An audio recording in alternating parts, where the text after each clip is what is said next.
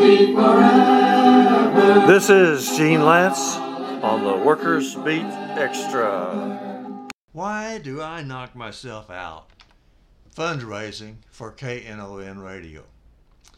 For 30 years or so, I have raised money for KNON.org, community radio in Dallas. Heck, I even contribute every month. All of the 150 or so on-air volunteers do the same thing, and together we keep the little station on the air. I raise money on the air, basically, by begging and asking people to donate. And as we talk about what's happening, I point out that they would not have heard this on the commercial media. The big secret to raising money is this: you have to ask. And when I'm talking on the air, I ask people to make pledges. On our program, we start every time with a list of upcoming public actions for working families. In other words, things that are about to happen, like the fact that there's a Starbucks strike this Thursday, for example. I explained that the shutdown threat isn't about political disagreements, it's about cuts for working families. And other people aren't saying that. We explained how the shutdown threat would directly affect unions and our labor law. We explained how the shutdown threat would affect veterans. These are things that they wouldn't have heard somewhere else on the commercial media, because everything we do and talk about is from the point of view of working families. I asked people to get ready for a gigantic organizing drive and to figure out what kind of education we need and to start asking their unions to start training everybody for a giant organizing drive. You're not going to see that in the commercial media. They're against organizing drives. I often quote labor leaders, especially President of the AFL-CIO, Liz Shuler, and the President of the Auto Workers Union, Sean Fain. Very quotable people, but you don't see many quotes from them in the commercial media, but you do hear it on the Workers' Beat program on KNON. Economic news. I always monitor the economic news, things like the unemployment rate and also the black unemployment rate, which you almost never hear about. It's nearly twice what the white unemployment rate is, by the way. And we always have that. When we get those statistics, we put them out on KNON.org. And that's a reason to keep us on the air. I keep telling people, so make a pledge, keep us on the air. In our case, in KNON, they're not going to keep us on the air if we can't show that people listen and that people care. So just staying on the air is the fundraising goal. When there's things on the ballot, like there was this past week, we explain those items on the ballot carefully, because we're not allowed to tell people how to vote. But we carefully explain how they affect working people. And we also announce how labor has endorsed on items that are on the ballot. We include things like the history of working families to explain what's happening now.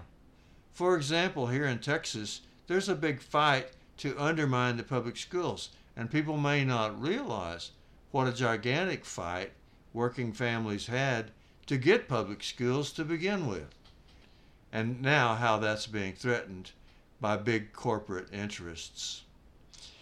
On the air, we tell the truth about health insurance, and lately that's especially meant talking about Medicare Advantage. So we tell the truth on that, and that's a reason that we think people should make a pledge. We also tell the truth about the proxy wars that the United States is conducting, the wars that the United States is paying other people to carry out, and how they affect us in America. In general, we're against those wars, and that's quite a bit different from what's going on in the commercial media. There's a reason to keep our program on the air. In all the time I've been at KNON, and that's 20 or 30 years, I have never been asked to tone down anything I have said. Oh, they remind me that I can't endorse candidates or use cuss words, but they don't interfere with the content. They never have.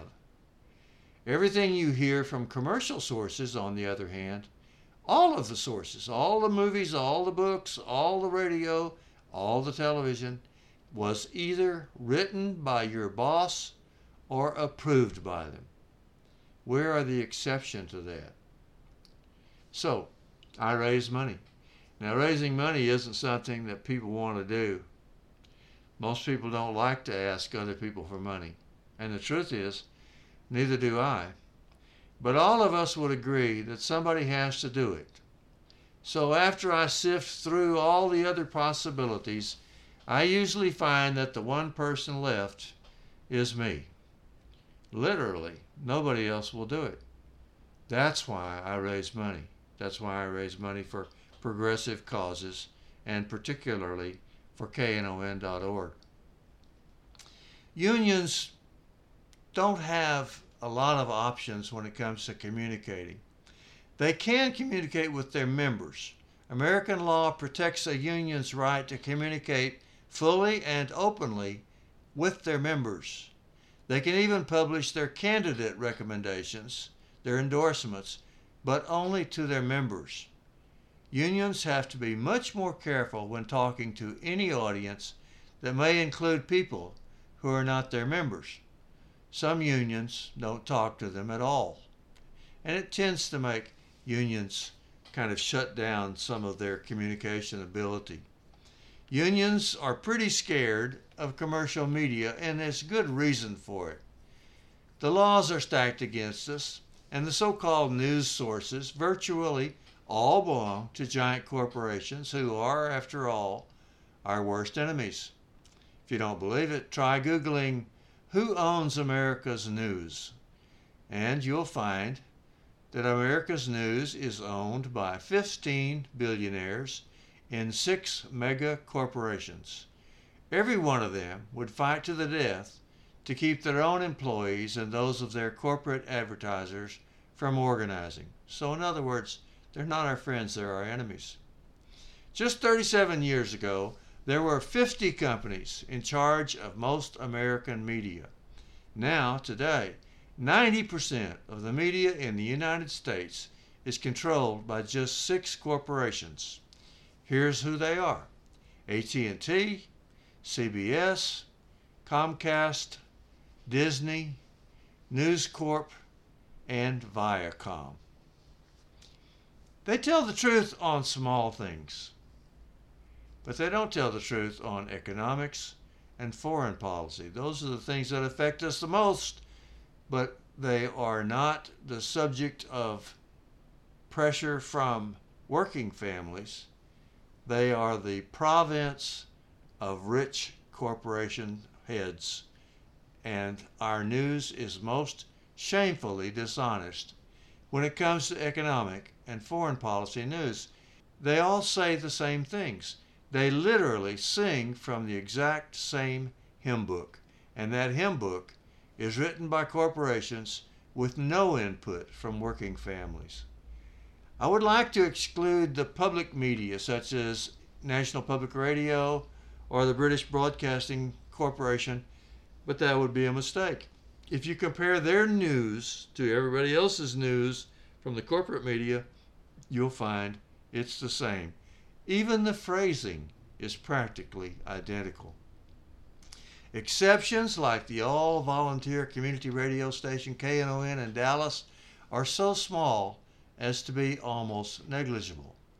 The hour-long talk show Workers' Beat, which I have proudly hosted or co-hosted for decades, is the only worker-friendly program on the Texas airwaves and one of only 3 or 4 in the entire South. When labor takes actions big enough to affect the economy, we sometimes get favorable news coverage. But the bosses always get to present their side, the other side version, and they usually get a much more favorable coverage than we do. Now, I had my personal lessons came out of the Vietnam War. In the 1960s, all the commercial news was saying how great our brave soldiers were doing in Vietnam and in former French Indochina.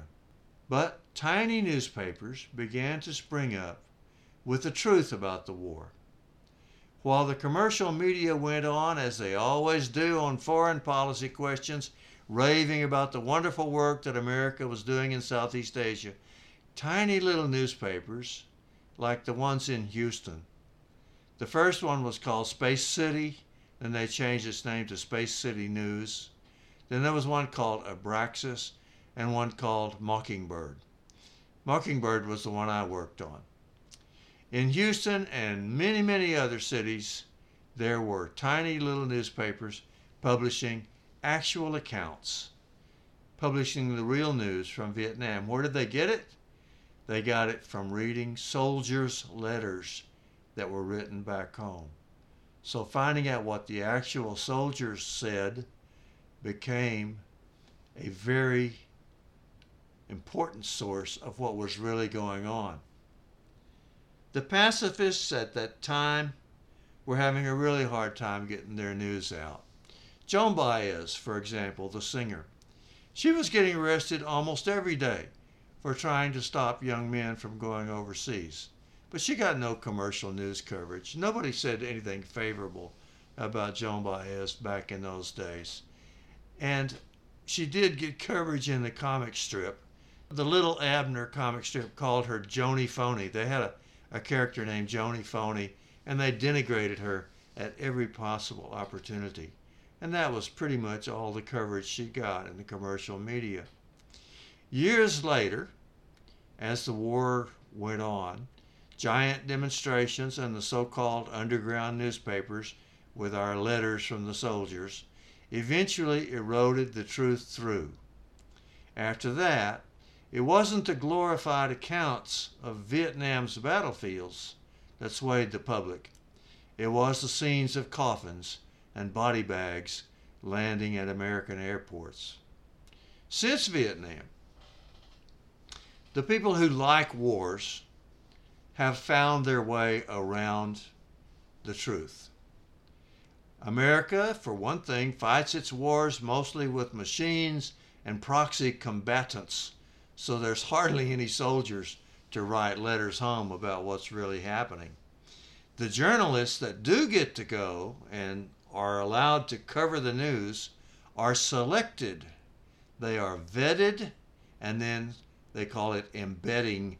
They embed them by the military. In other words, the military is choosing their own journalists. Does my condemnation mean that all commercial news should be disregarded as untruthful? No. In fact, they're very careful to tell the truth on all the small things. The corporate bosses insist that their commercial journalists be scrupulously honest on all the smaller issues, the better to fool us on the big ones, on the economy and on foreign policy. Labor can get the word out a little bit through our public actions. Even though giant corporations monopolize virtually everything we read, hear, or see, democracy still gives us opportunities. The American people believe in democracy, and they think we have it, or they think we have a really complete democracy, even in their news sources. The print trades used to have some say-so on what got printed, but they have been busted by union busters long ago. However, nowadays, a recent development is that the journalists are forming writers' unions, especially the Writers Guild, which is formed by the Communication Workers of America.